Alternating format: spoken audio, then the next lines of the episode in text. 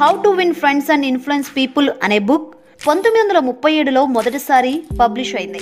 కొన్ని రోజులకే ఈ బుక్ ఇంటర్నేషనల్ బెస్ట్ సెల్లర్గా చరిత్ర సృష్టించింది. ఇప్పటికీ కూడా ఈ బుక్ అమ్ముడుపోతూనే ఉంది. దీన్ని రాసింది డేల్ కార్నేగి. ఈయన ఒక సైకాలజిస్ట్ టైమ్ మ్యాగజిన్ ప్రచురించిన హండ్రెడ్ మోస్ట్ ఇన్ఫ్లుయెన్షియల్ బుక్లో ఇది పంతొమ్మిదవ స్థానంలో ఉంది. ఈ బుక్ ద్వారా డేల్ కార్నేగి ఎన్నో సమస్యలకి పరిష్కారం చెప్పాడు. ముఖ్యంగా ఒక వ్యక్తి ఎదుర్కొనే అతిపెద్ద సమస్య ఎదుటివారితో ఎలా వ్యవహరించాలని. డేల్ కార్నేగి తన ఫౌండేషన్ ద్వారా ఒక సర్వే చేయించాడు. ఆ సర్వేలో తేలింది ఏంటంటే ఏ ప్రొఫెషన్లో అయినా ఓ వ్యక్తి పొందే ఆర్థిక విజయంలో ఫిఫ్టీన్ పర్సెంట్ మాత్రమే సాంకేతిక పరిజ్ఞానం వల్ల లభిస్తుంది. మిగతా eighty five percent human engineering వల్ల లభిస్తుంది. అంటే అతని క్యారెక్టర్ మీద ఇతరులను డీల్ చేసే దాని మీద ఆధారపడి ఉంటుంది. ఈ బుక్లో మొత్తం ఫోర్ పార్ట్స్ ఉన్నాయి. ఫస్ట్ టూ పార్ట్స్ని ఈ వీడియోలో కవర్ చేస్తున్నాం. మిగతా టూ పార్ట్స్ని నెక్స్ట్ వీడియోలో కవర్ చేస్తాం. సో ఫ్రెండ్స్ ఈ వీడియో మొత్తం మిస్ అవ్వకుండా చూడండి. Part one fundamental techniques in handling people ఇందులో మూడు టెక్నిక్స్ ఉంటాయి. First technique if you want to gather honey don't kick over the beehive విమర్శలు పెంపుడు పావురాల్లాంటివి. అవి ఎక్కడికి వెళ్ళినా మళ్ళీ ఇంటికే తిరిగి వస్తాయి. దీనికి ఒక ఎగ్జాంపుల్ చూద్దాం. విమాన విన్యాసాల్లో పాల్గొనే బాబ్ హూవర్ అనే ఒక టెస్ట్ పైలట్ ఒక ప్రదర్శనలో పాల్గొని లాస్ ఏంజల్స్కి తిరిగి వస్తున్నాడు. గాలిలో మూడు వందల అడుగుల ఎత్తులో ఉండగా విమానంలో రెండు ఇంజన్లు ఉన్నట్టుండి ఆగిపోయాయి. చాకచక్యంగా ఎవరికీ ప్రమాదం జరగకుండా హూవర్ విమానాన్ని కిందకు దింపాడు. క్రిందకు దిగిన తర్వాత ఆ విమానంలో గ్యాసోలిన్ కాకుండా జెట్ ఇంధనాన్ని నింపారని తెలుసుకున్నాడు. ఆ విమానాన్ని సర్వీస్ చేసిన మెకానిక్ని కలుసుకోవాలని హూవర్ కోరాడు. అప్పటికే ఆ మెకానిక్ తాను చేసిన తప్పును తెలుసుకొని బాధపడుతున్నాడు. అతని వల్ల ఒక ఘోర తప్పిదం జరిగిందని ఏడుస్తున్నాడు. ఇక్కడ హూవర్కి ఎంత కోపం వచ్చి ఉంటుందో మీరు ఊహించుకోవచ్చు కానీ ఆయన అలా చేయలేదు అతన్ని కనీసం మందలించలేదు కూడా. దానికి బదులు ఆ మెకానిక్ భుజం తట్టి నువ్వు ఇటువంటి పొరపాటు మళ్ళీ ఎన్నడూ చేయవనే నమ్మకం నాకుందని చెప్పడానికి రేపు నా ఎఫ్ ఫిఫ్టీ వన్ జెట్ని సర్వీసింగ్కి నీకే ఇవ్వబోతున్నాను అన్నాడు. సో ఇక్కడ కార్నేగి చెప్పిన సూత్రం ఏంటంటే ఎవరిని విమర్శించకండి నిందించకండి అని. Technique two. The big secret of dealing with people. ఈ ప్రపంచంలో ఎవరితోనైనా ఏదైనా పని చేయించుకోవాలంటే దానికి ఒకటే మార్గం. అదేంటంటే ఎదుటి మనిషిలో ఆ పని చేయాలన్న కోరిక కలగజేయడం. దీనికి ఒక ఎగ్జాంపుల్ చూద్దాం. పంతొమ్మిది వందల ఇరవై ఒకటిలో యుఎస్ స్టీల్ కంపెనీ అధినేత ఆండ్రూ కార్నేగి తన స్థాపించిన స్టీల్ కంపెనీకి చార్లెస్ ష్వాబ్ని అధ్యక్షుడిగా ఎంచుకున్నాడు. అతనికి రోజుకి మూడు వేల డాలర్లకు పైగా జీతం ఇచ్చాడు. ఇదంతా ఎందుకు చేశాడంటే ష్వాబ్ తనకంటే తెలివైన వాడని లేదా స్టీల్ తయారీ బాగా తెలుసునని కాదు. దీనికి అసలు కారణం ఎదుటివారితో వ్యవహరించడంలో తనకున్న నేర్పు అని ష్వాబ్ స్వయంగా అన్నాడు. ఇక్కడ కార్నేగి నిజమైన పొగడ్త హృదయం నుంచి వస్తుందని కావాలని చేసే పొగడ్త కేవలం నోటి నుంచి వస్తుందని అంటాడు. నిజమైన పొగడ్త ఏంటంటే మీరు మంచి భోజనం తిన్నప్పుడు వంట చేసిన వ్యక్తికి భోజనం చాలా రుచిగా ఉందని చెప్పడం ఇక్కడ డేల్ కార్నేగి చెప్పే సూత్రం ఏంటంటే ఇతరులను మనస్ఫూర్తిగా నిజాయితీతో పొగడాలి. Third technique. He who can do this has the whole world with him. He who cannot walks a lonely way. చేపలు పట్టేవాడు చేపను ఆకర్షించాలంటే అతనికి ఇష్టమైన దాన్ని ఎరవేయడు చేపకి ఇష్టమైన దాన్ని ఎరగా వేస్తాడు. సో ఇదే సూత్రాన్ని జనాన్ని ఆకర్షించడానికి వాళ్ళ చేత పనులు చేయించుకోవడానికి వాడాలని డేల్ కార్నేగి అంటాడు. ఓసారి డేల్ కార్నేగి న్యూయార్క్లోని ఓ హోటల్ని తన లెక్చర్స్ కోసం అద్దెకు తీసుకున్నాడు. ఆ ఈవెంట్కు సంబంధించిన టికెట్స్ అన్నీ అమ్ముడయ్యాక డేల్ కార్నేకి ఒక నోటీస్ వచ్చింది. అందులో ఏముందంటే ముందు చెల్లించిన రెంట్ కన్నా ఇప్పుడు మూడింతలు రెంట్ పే చేయాలి అని. తర్వాత కార్నేగి ఆ మేనేజర్ని కలిసి మీ ఉత్తరం చూసి ఆశ్చర్యపోయాను. కానీ దీనిలో మీ తప్పేమీ లేదు. మీ స్థానంలో నేనున్నా బహుశా ఇటువంటి పనే చేసేవాణ్ణి. ఒక హోటల్ మేనేజర్గా లాభం సంపాదించడమే మీ లక్ష్యం. అది చేయకపోతే మీ ఉద్యోగం పోతుంది. ఇప్పుడు మనం ఒక కాగితాన్ని తీసుకొని అద్దె పెంచడం వల్ల మీకు కలగబోయే లాభాల్ని నష్టాల్ని రాసి చూసుకుందాం అన్నాడు. అలా ఒక కాగితం తీసుకొని ఒకవైపు లాభాలు అని రాశాడు. దాని కింద బాల్ రూమ్ ఖాళీగా ఉండడం వల్ల మీరు ఆ రూమ్ని డ్యాన్స్ కార్యక్రమాలకి సభలకి సమావేశాలకి ఇవ్వడం వల్ల మీకు ఎక్కువ లాభం ఉంటుంది. ఇక నష్టాల గురించి చూద్దాం. నా వల్ల మీ ఆదాయం పెరగకపోగా తగ్గే అవకాశం ఉంది. ఎందుకంటే మీరు అడిగినంత రెంట్ నేను ఇవ్వలేను. మీకు ఇంకో నష్టం కూడా కలుగుతుంది. అదేంటంటే నా లెక్చర్స్ వినడానికి ఎంతోమంది చదువుకున్న వాళ్ళు ప్రొఫెషనల్స్ మీ హోటల్కి వస్తారు. అది మీ హోటల్కి మంచి అడ్వర్టైజ్మెంట్లా అవుతుంది. అంతమందిని మీరు ఫైవ్ థౌజండ్ డాలర్స్ పెట్టి న్యూస్ పేపర్లో అడ్వర్టైజ్మెంట్ ఇచ్చినా రారు. సో మీకు ఫైవ్ థౌజండ్ డాలర్స్ నా వల్ల ఆదా అవుతుంది అని రాసి ఆ కాగితాన్ని మేనేజర్కు ఇచ్చారు. తర్వాత రోజు ఉదయం కార్నేగీకి ఇంకో లెటర్ వచ్చింది.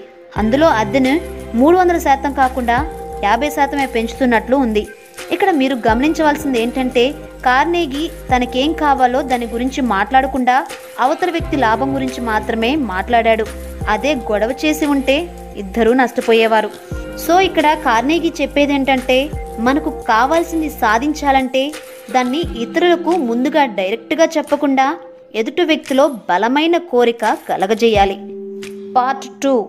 Ways to make people like you. ఇందులో సిక్స్ టెక్నిక్స్ ఉన్నాయి.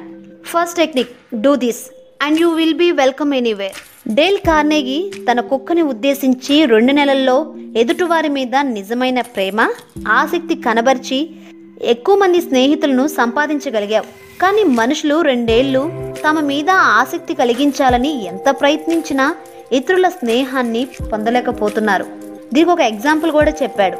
న్యూయార్క్ టెలిఫోన్ కంపెనీ టెలిఫోన్లో జరిగే సంభాషణల గురించి ఒక సర్వే చేసింది. జనం ఫోన్లో మాట్లాడేటప్పుడు ఏ పదం ఎక్కువ వాడతారనేదే ఈ సర్వే ఉద్దేశం. ఆ పదం నేను. ఐదు వందల టెలిఫోన్ సంభాషణలో నేను అనే పదం మూడు వేల తొమ్మిది వందల సార్లు ఉపయోగించారట. ఎంత ప్రసిద్ధి పొందిన వారైనా ఎంత పని ఒత్తిడిలో ఉన్నా మనకి అవతల వారి మీద నిజమైన ఆసక్తి శ్రద్ధ ఉంటే వాళ్ళ దృష్టిని మనం ఆకర్షించగలుగుతాం. వాళ్ళు తమ సమయాన్ని సహకారాన్ని మన కోసం వినియోగిస్తారు అని డేల్ కార్నేగి అంటారు. ఇందుకు కార్నేగీ ఏం చేశారంటే తన స్నేహితుల పుట్టినరోజులన్నిటినీ తన క్యాలెండర్లో నోట్ చేసుకొని వాళ్ళ పుట్టినరోజున ఓ టెలిగ్రామ్ పంపేవాడు. దీని ప్రభావం చాలా గొప్పగా ఉండేది. చాలామంది తన బర్త్డేని గుర్తుపెట్టుకొని విషెస్ తెలిపే వ్యక్తి కార్నేగే అనే సంతోషపడేవారట. సో ఇక్కడ కార్నేగి చెప్పే సూత్రం ఏంటంటే ఎదుటివారిలో నిజమైన ఆసక్తి కనబర్చాలి. Second technique a simple way to make a good first impression అప్పట్లో చైనా దేశస్థులు ఒక సామెత చెప్పుకునేవారు. చిరునవ్వు నవ్వలేని మనిషి దుకాణం తెరవకూడదు. మీకు నవ్వడం ఇష్టం లేకపోతే రెండు పనులు చేయండి. ముందు బలవంతంగా నవ్వడం నేర్చుకోండి. రెండు ఒంటరిగా ఉన్నప్పుడు ఈల వేస్తూనో పాట పాడుతూనో ఆనందంగా ఉన్నట్టు నటించండి. దాంతో మీకు నిజంగానే ఆనందంగా ఉన్న ఫీలింగ్స్ కలుగుతాయి. అమెరికాలోని టెలిఫోన్ కంపెనీలన్నీ ఫోన్ పవర్ అనే ప్రోగ్రామ్ని నిర్వహిస్తాయి. దీన్నన్ని కాల్ సెంటర్స్ ఉద్యోగులు ఉపయోగించుకుంటారు. ఈ ప్రోగ్రాంలో ఫోన్లో మాట్లాడేటప్పుడు కూడా చిరునవ్వు నవ్వమని వారికి సలహా ఇస్తారు. మీ గొంతులో ఆ చిరునవ్వు వినిపిస్తుందని వాళ్ళు అంటారు. సో ఇక్కడ కార్నేగి చెప్పే సూత్రం ఏంటంటే మీ ఫేస్ మీద ఎప్పుడూ చిరునవ్వు ఉండాలని. Third technique. If you don't do this you are headed for trouble. Andrew కార్నేగీని అందరూ స్టీల్ కింగ్ అని పిలిచేవారు. కానీ అతనికి స్టీల్ తయారీ గురించి ఏమీ తెలియదు అతని కింద పనిచేసే వాళ్ళకే ఎక్కువ తెలుసు. కానీ అతనికి మనుషులతో ఎలా వ్యవహరించాలో తెలుసు. అదే ఆయన్ని ధనవంతుణ్ణి చేసింది. చిన్నప్పటి నుండే అతనికి నాయకత్వ లక్షణాలు పుష్కలంగా ఉండేవి. పదేళ్ళ వయసుకే అతను మనుషులు తమ పేర్లకి ఎంతగా ప్రాధాన్యత ఇస్తారో కనిపెట్టాడు. దీనికి అతను ఒక ఉదాహరణ కూడా చెప్పాడు. ఆండ్రూ చిన్నప్పుడు ఒక కుందేల్ని పెంచుకునేవాడు. ఒకసారి ఆ కుందేలు పిల్లల్ని పెట్టింది. కానీ వాటికి ఆహారం పెట్టడానికి ఆండ్రూ వద్ద ఏమీ లేదు. కానీ అతనికి ఒక ఉపాయం తట్టింది. తన ఇరుగు పొరుగు పిల్లలందరినీ పిలిచి కుందేలు పిల్లలకి కావలసిన ఆకులు తెచ్చి పెడితే వాటికి మీ పేర్లు పెడతానని అన్నాడు. ఆ ఉపాయం మ్యాజిక్ లాగా పనిచేసింది. అదే ఉపాయాన్ని ఆండ్రూ తన వ్యాపారంలో కూడా ఉపయోగించాడు. అతను పెన్సిల్వేనియా రైల్వేకి స్టీల్తో చేసిన రైల్ ట్రాక్స్ని అమ్మాలనుకున్నాడు. కానీ కొనడానికి ఎవరూ ముందుకు రాలేదు. ఆ పెన్సిల్వేనియాకి ఎడ్గర్ థామస్ ప్రెసిడెంట్గా ఉండేవాడు. ఆండ్రూ అక్కడే ఒక స్టీల్ ఫ్యాక్టరీని నిర్మించి దానికి ఎడ్గర్ థామస్ స్టీల్ వర్క్స్ అని పేరు పెట్టాడు. ఇంకేముంది? అందరూ తన వద్ద కొనడం స్టార్ట్ చేశారు. ఇప్పుడు రైల్వే బిజినెస్లో జార్జ్ పుల్మాన్కి ఆండ్రూ కార్నేగీకి పోటీ మొదలైంది. ఒక బిడ్కి సంబంధించిన పోటీలో ఇద్దరు ధరలు బాగా తగ్గిస్తూ నష్టం వచ్చినా సరే కాంట్రాక్ట్ తమకే దక్కాలని పోటీ పడుతున్నారు. ఇద్దరు ఒక హోటల్లో ఒక మీటింగ్లో కలిశారు. అప్పుడు కార్నేగి పుల్మాన్తో గుడ్ ఈవినింగ్ మిస్టర్ పుల్మాన్. మనిద్దరం మరీ మూర్ఖంగా ప్రవర్తిస్తున్నాం అని మీకు అనిపించడం లేదా అన్నాడు. అప్పుడు పుల్మ్యాన్ మీ ఉద్దేశం ఏంటని అడిగాడు. అప్పుడు కార్నేగి తన మనసులో మాటను అతనికి చెప్పాడు. మనమిద్దరం ఒకే దానికోసం విడివిడిగా ప్రయత్నిస్తున్నాం. ఇద్దరం కలిసి ఎందుకు ప్రయత్నించకూడదు అన్నాడు. ఇద్దరం కలిసి పనిచేస్తే వచ్చే లాభాల గురించి కార్నేగి వివరించాడు. కానీ అతనికి పూర్తి నమ్మకం కలగలేదు. చివరికి అతను మరి ఆ కొత్త కంపెనీకి ఏం పేరు పెడదామనుకుంటున్నారు అని అడిగాడు. కార్నేగి వెంటనే అదేం ప్రశ్న? పుల్మ్యాన్ ప్యాలెస్ కార్ కంపెనీ అని పేరు పెడదాం అన్నాడు. పుల్మ్యాన్ మొహం కలకలలాడింది నా గదిలోకి వెళ్ళి మాట్లాడుకుందాం రండి అని కార్నేగిని ఆహ్వానించాడు. ఆ రోజు జరిగిన డిస్కషన్ ఇండస్ట్రీ సెక్టార్లో కొత్త చరిత్రను సృష్టించింది.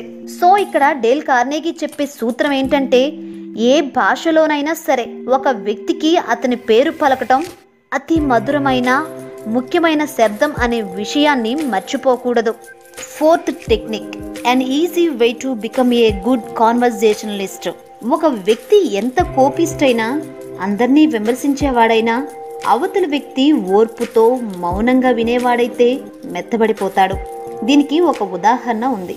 న్యూయార్క్లో ఓ టెలిఫోన్ కంపెనీ ఒకసారి ఓ కస్టమర్ అదే పనిగా తమ కస్టమర్ కేర్ ఎగ్జిక్యూటివ్తో రూడ్గా మాట్లాడుతున్నాడని తెలుసుకుంది. అతను తన బిల్స్ కూడా సరిగా చెల్లించేవాడు కాదు. న్యూస్ పేపర్స్లో కంపెనీ గురించి నెగిటివ్గా వార్తలు రాయించాడు. పబ్లిక్ సర్వీస్ కమిషన్కి తరచూ కంప్లైంట్ చేసేవాడు. చివరికి కంపెనీ అతన్ని కంట్రోల్ చేయడానికి ఒక సమర్థవంతమైన ఒక ఉద్యోగిని అతని వద్దకు పంపింది. అతను ఆ ఉద్యోగి ముందు తన కోపాన్నంతా ప్రదర్శించాడు. అయినా ఆ ఉద్యోగి తాను చెప్పేది మాత్రమే విన్నాడు. అవును అని అతన్ని సమర్థించేవాడు. అంతేకాని కంపెనీ తరఫున వాదన చేయలేదు. ఇలా నాలుగు సార్లు ఆ కస్టమర్ని కలిసి అతను చెప్పే కంప్లైంట్స్ అన్నీ విన్నాడు. వాటితో ఏకీభవించాడు. ఇంతకు ముందెప్పుడు ఎవరు ఆ కస్టమర్తో ఇంత కూల్గా వ్యవహరించలేదు. అందువల్ల ఆ కస్టమర్ అతనితో స్నేహపూర్వకంగా మాట్లాడసాగాడు. నాలుగోసారి కలిసినప్పుడు ఆ కస్టమర్ తాను ప్రారంభించిన టెలిఫోన్ సబ్స్క్రైబర్స్ ప్రొటెక్టివ్ అసోసియేషన్కి చార్టర్ మెంబర్గా ఆ ఉద్యోగిని నియమించాడు. పెండింగ్లో ఉన్న ఫోన్ బిల్స్ అన్ని కట్టేశాడు. తాను చేసిన కంప్లైంట్స్ అన్ని వెనక్కి తీసుకున్నాడు. అక్కడ ఆ కస్టమర్ తాను కస్టమర్ రైట్స్ని రక్షిస్తున్నాడని అనుకుంటున్నాడు కానీ అతను కోరుకుంది సరైన గుర్తింపు ప్రాముఖ్యత లభించాలని. కానీ ఎప్పుడైతే కంపెనీ తమ ఉద్యోగిని తన వద్దకు పంపి అతన్ని గుర్తించిందో అతను శాంతించాడు. ఈ బిజీ లైఫ్లో మీతో మాట్లాడే వ్యక్తులకి తమ మీద తమ ఇష్టాల మీద తమ సమస్యల మీద ఉన్న ఇంట్రెస్ట్ మీ మీద ఉండదని గుర్తుంచుకోండి. చైనాలో కరువు కాటకాలొచ్చి కొన్ని లక్షల మంది చనిపోయారన్న వార్త కన్నా ఒక మనిషికి తన పంటి నొప్పే బాధ కలిగిస్తుంది. సో ఈసారి మీరు ఎవరితోనైనా మాట్లాడడం ప్రారంభించే ముందు ఈ విషయం కాస్త ఆలోచించండి. ఇక్కడ కార్నేగి చెప్పే సూత్రం ఏంటంటే చక్కగా వినండి. ఎదుటివారిని తమ గురించి చెప్పమని ప్రోత్సహించండి. Technique five. How to interest people. మేరీల్యాండ్లో Edward అనే వ్యక్తి ఆర్మీలో తన ఉద్యోగం పూర్తి చేశాక వేరే ఉద్యోగం కోసం వెతకసాగాడు. కానీ దురదృష్టవశాత్తు ఆ రోజుల్లో పెద్దగా ఉద్యోగ అవకాశాలు ఉండేవి కావు. అక్కడ ఉన్న కంపెనీలన్నీ ఆర్జే ఫంక్ అనే వ్యక్తి ఆధీనంలో ఉన్నాయని తెలుసుకున్నాడు. అతనికి అధికారము డబ్బు సంపాదించడమే ఇష్టమని ఆర్జే ఫంక్ను కలవాలంటే ముందు అతని సెక్రటరీని కలవాలి. ఆ సెక్రటరీ ఆర్జే ఫంక్కి నమ్మకమైన వ్యక్తిని ఎడ్వర్డ్ తెలుసుకొని ఆమె వద్దకు వెళ్ళి ఎడ్వర్డ్ ఇలా అన్నాడు. నేను మీకు చెప్పబోయే విషయం మీ బాస్కి ఆర్థికంగాను రాజకీయంగాను విజయం తెచ్చిపెడుతుంది. దీనిలో మీ పాత్ర కూడా ఎంతో ముఖ్యమైంది అని వివరించాడు. అప్పుడు ఆమె ఆర్జే ఫంక్ను కలిసే అవకాశం కల్పించింది. ఎడ్వర్డ్ అతని క్యాబిన్లోకి వెళ్ళగానే ఆర్జే ఫంక్ నవ్వుతూ పలకరించి అతను ఎందుకు వచ్చాడో? అడిగాడు. అప్పుడు ఎడ్వర్డ్ ఇలా అన్నాడు మిస్టర్ ఫంక్ నేను మీరు ఇంకా డబ్బు సంపాదించే ఉపాయం నా దగ్గర ఉంది. ఆ ఉపాయాన్ని అమలులో పెట్టేందుకు అతనుకున్న అర్హతలు కూడా వివరించాడు. ఇదంతా విన్న ఫంక్ వెంటనే ఉద్యోగం ఇచ్చేశాడు. అతనితో పాటు ఎడ్వర్డ్ దాదాపు ఇరవై ఏళ్ళు పనిచేశాడు. సో మిమ్మల్ని ఎవరైనా ఇష్టపడాలంటే ఎదుటి వ్యక్తి ఇష్టమైన విషయాల గురించి మాట్లాడితేనే ఫలితం ఉంటుంది. ఇక్కడ కార్నేగి చెప్పే సూత్రం ఇతరుల అభిరుచుల్ని గమనించి వాటి గురించే మాట్లాడండి. Technique six how to make people like you instantly చైనాకు చెందిన కన్ఫ్యూషియస్ అనే తత్వవేత్త ఒక మాట చెప్పాడు. నీ పట్ల ఇతరులు ఎలా ప్రవర్తించాలని నువ్వు అనుకుంటావో అదే విధంగా నువ్వు ఎదుటివారి పట్ల ప్రవర్తించు అని అన్నాడు. డేల్ కార్నేగి మన రోజు వాడే పదాల్లో I'm sorry to trouble you if you don't mind won't you please thank you వంటి పదాలు పనితో విసిగెత్తే వారిని కూడా ఆహ్లాదపరుస్తాయని అంటారు. కార్నేగి ఒకసారి పోస్ట్ ఆఫీస్కి వెళ్ళాడు. అక్కడ ఒక ఉద్యోగి విసిగెత్తి ఉండడం గమనించాడు. కొన్ని సంవత్సరాలుగా అతను అదే పని చేస్తున్నాడని తెలుసుకున్నాడు. అతన్ని మెప్పించి ఆనందపరచాలని అనుకున్నాడు. అతని వద్దకు వెళ్ళి మీలాంటి ఒత్తైన అందమైన జుట్టు నాకు కూడా ఉంటే బావుండు అన్నాడు. అతను ఆశ్చర్యపోయి తలెత్తి పైకి చూశాడు. అతను నవ్వుతూ లేదండి ఇంతకు ముందు ఉన్నంత జుట్టు ఇప్పుడు లేదు అన్నాడు. అప్పుడు కార్నెగి వయసుతో పాటు కొంత అందం తగ్గి ఉండొచ్చేమో కానీ ఇప్పటికీ అది చాలా అందంగా ఉందని నొక్కి చెప్పడంతో ఆ ఉద్యోగి ఆనందానికి అవధులు లేకుండా పోయింది. ఇదంతా కార్నెగి ఏదో ఆశించి కాదు కేవలం అతన్ని ఆనందపరచడానికి చేశాడు. సో ఫైనల్గా ఇక్కడ డేల్ కార్నేగి చెప్పే సూత్రం ఏంటంటే అవతలి వ్యక్తి తాను ముఖ్యమైన వాడినని అనుకునే విధంగా ప్రవర్తించండి కానీ అది మనస్ఫూర్తిగా చేయండి. సో ఈ బుక్లో చెప్పిన రూల్స్ అన్ని తెలుసుకున్నాక కూడా మీ జీవితంలో ఎదురయ్యే ప్రాబ్లమ్స్ని ఫేస్ చేసే సామర్థ్యం మీలో కొంచెమైనా పెరగకపోతే మీకు సంబంధించినంత వరకు ఈ బుక్ ఫెయిల్ అయిందనే చెప్పాలి అని డేల్ కార్నేగి అంటారు. సో ఫ్రెండ్స్ ఇది ఫస్ట్ టూ పార్ట్స్ సమ్మరీ.